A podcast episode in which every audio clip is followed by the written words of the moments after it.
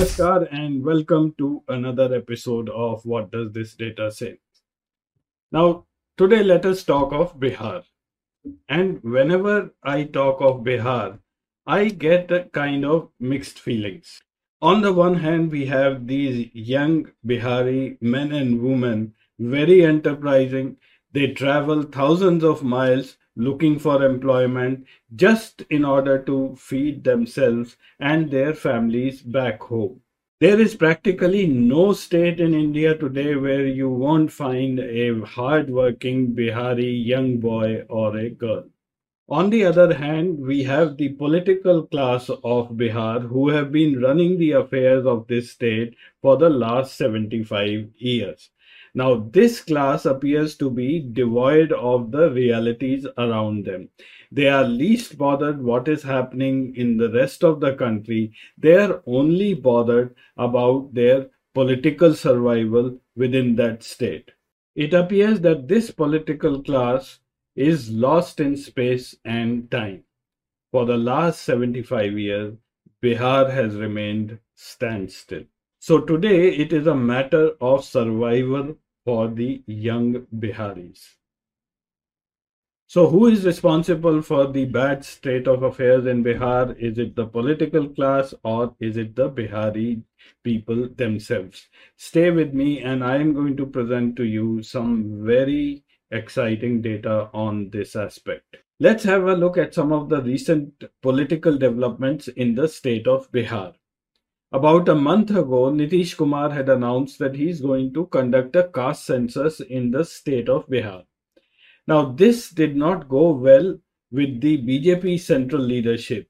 They have all along been against conducting any caste based census within the country.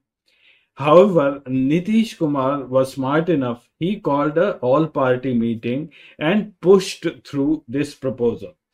When all the political parties in the state of Bihar supported this uh, Nitish Kumar's proposal, BJP's state unit had to fall in line. They came up with some riders, but ultimately have agreed that a caste based census can be done. Now that's another thing that the BJP in Bihar has no other option but to support Nitish Kumar. The last assembly election in Bihar was held in 2020 and today we are somewhere midway. That is Nitish Kumar is halfway through. The next election is going to be held in 2025. So this decision of Nitish Kumar regarding the caste census, keeping in mind the next election. The Bihar Assembly has 243 seats. The halfway mark is 122. In the last election, NDA has 127 seats, 77 contributed by BJP and 45 by JDU.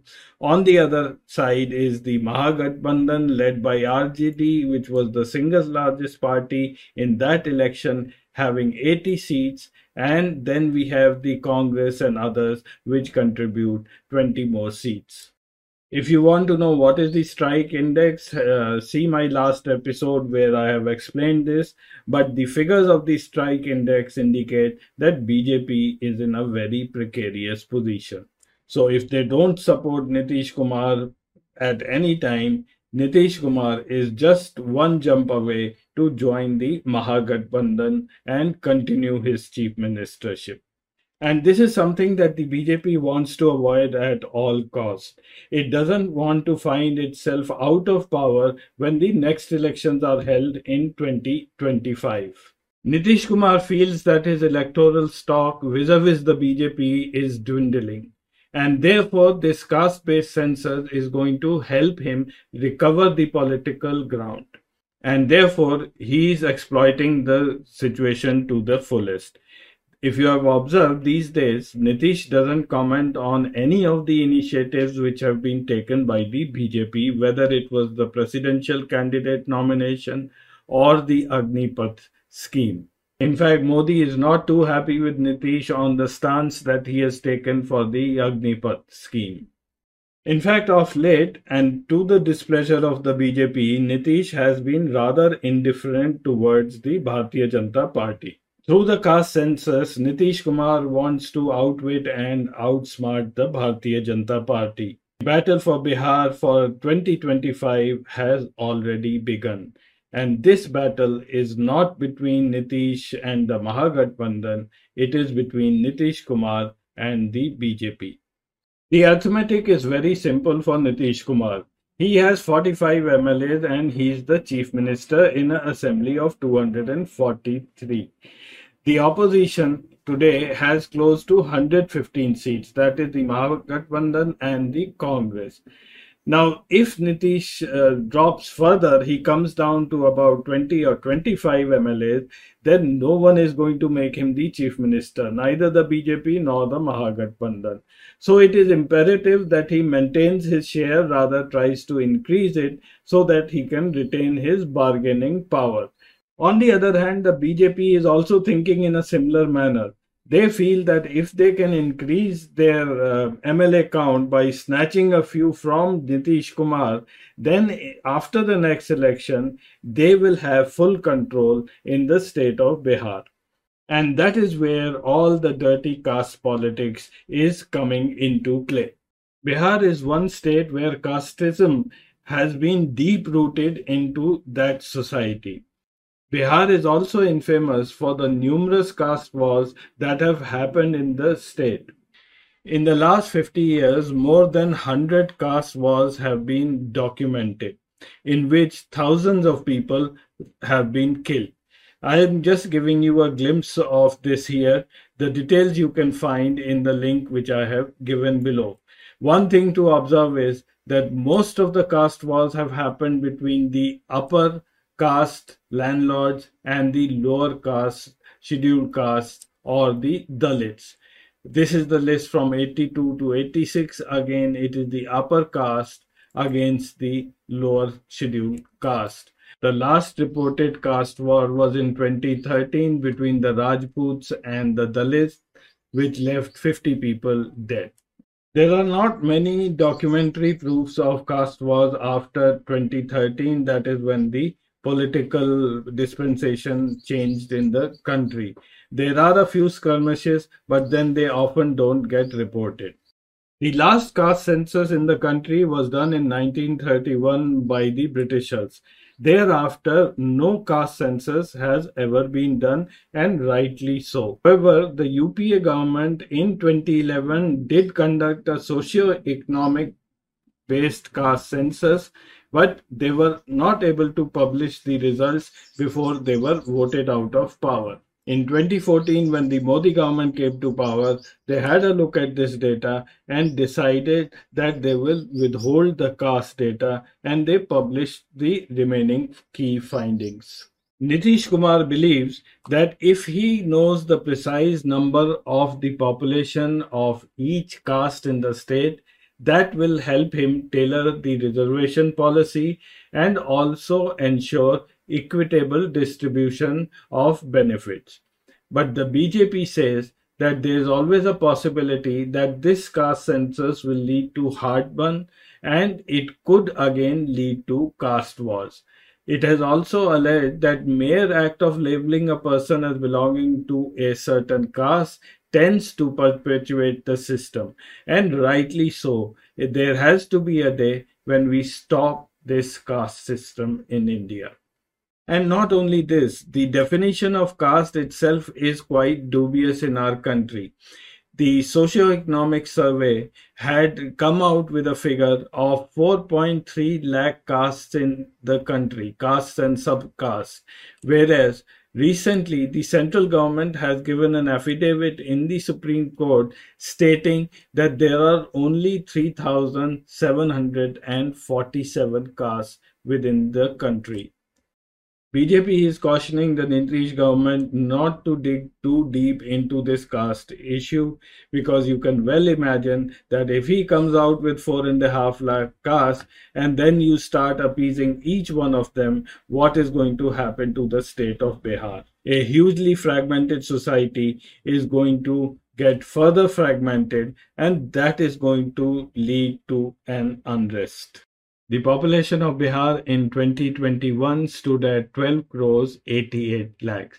83.3% were Hindus and 16.7% Muslims. This is the only state in the country where the Hindu population and the Muslim population is above the national average. This means that the minorities are almost missing in the state of Bihar.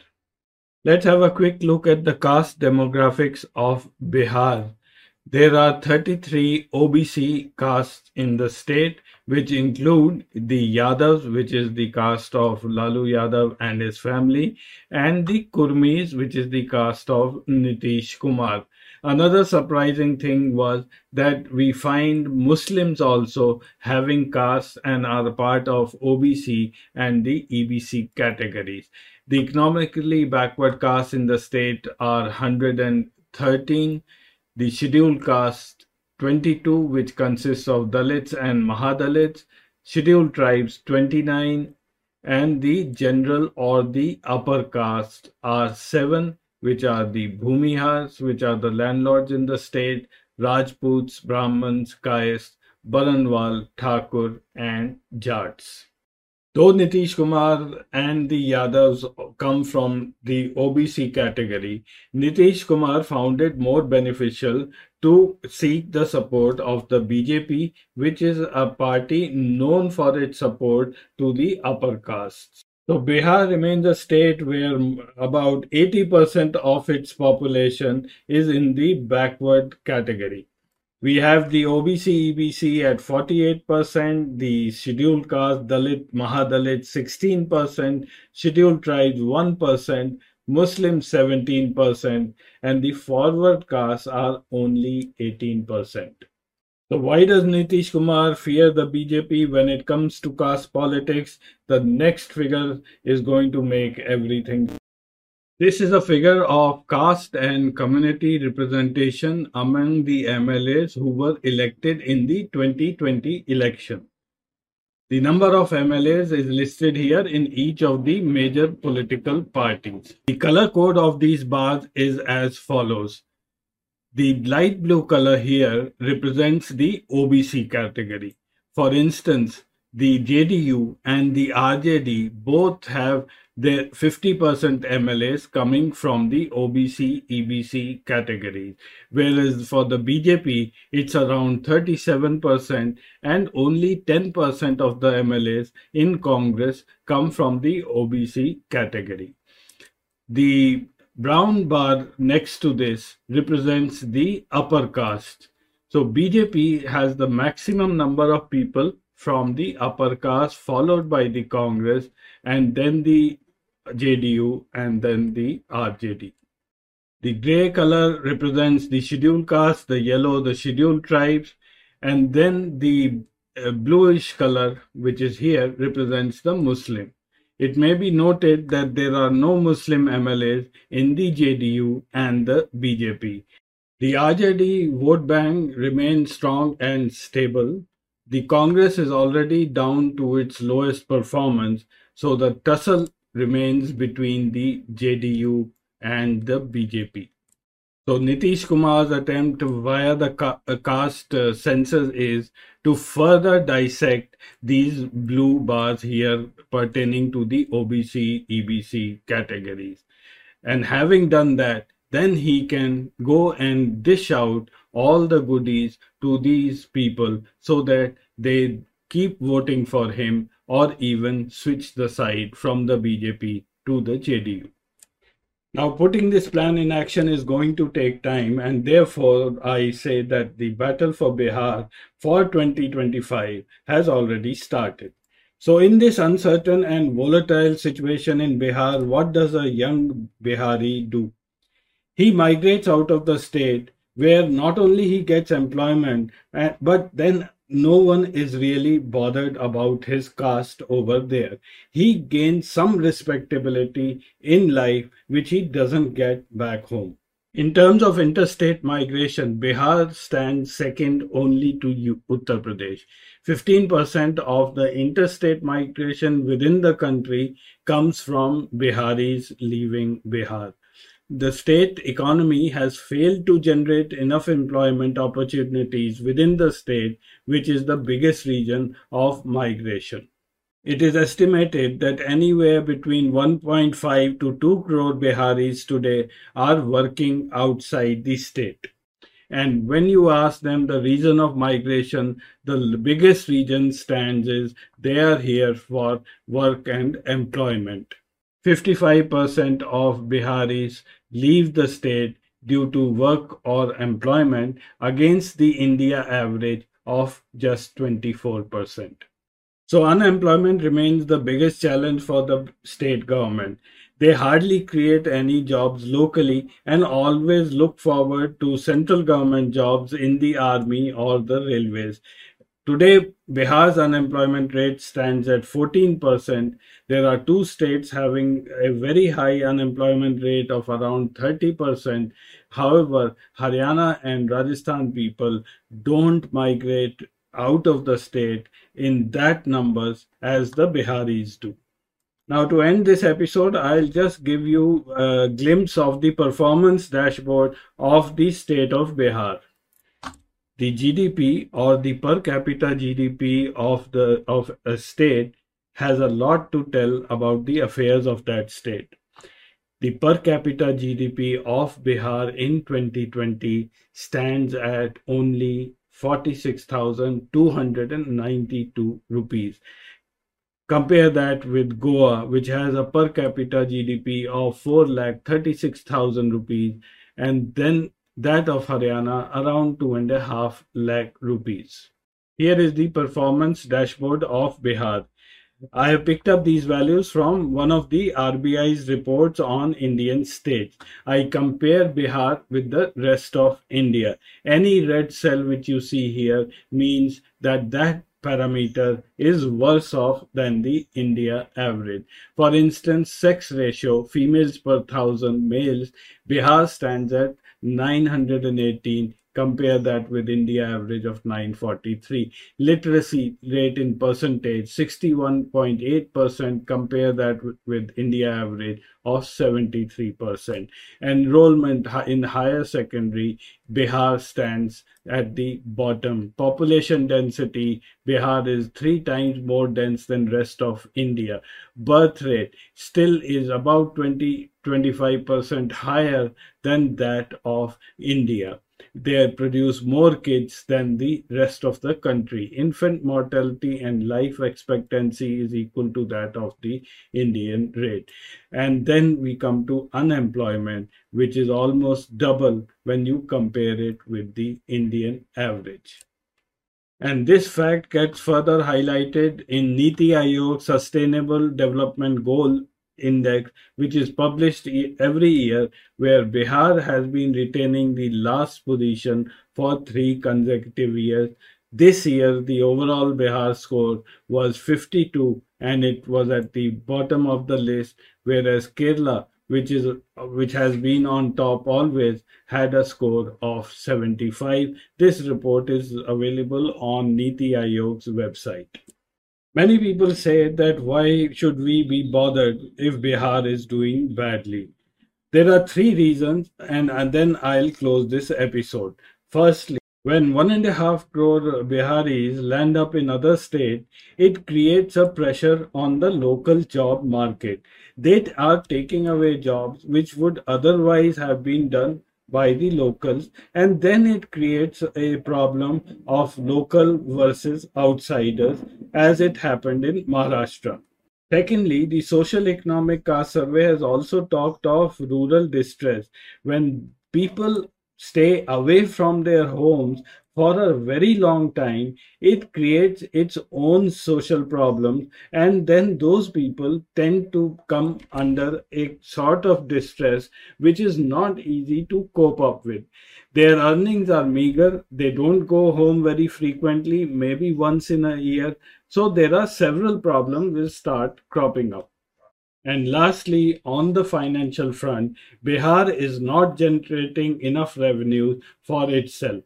So it has to depend on support from the central government. And that support comes in in form of grants and subsidies. Now, that money actually belongs to people in the country who are earning that money, which is the progressive state. And that gets transferred in terms of central assistance to Bihar. So Bihar remains a net importer of revenue. This casteism in Bihar has to stop someday. Otherwise, I see no future for Bihar in the near future. So that's all in this episode this week. I'll see you again next week. Till then, goodbye and namaskar.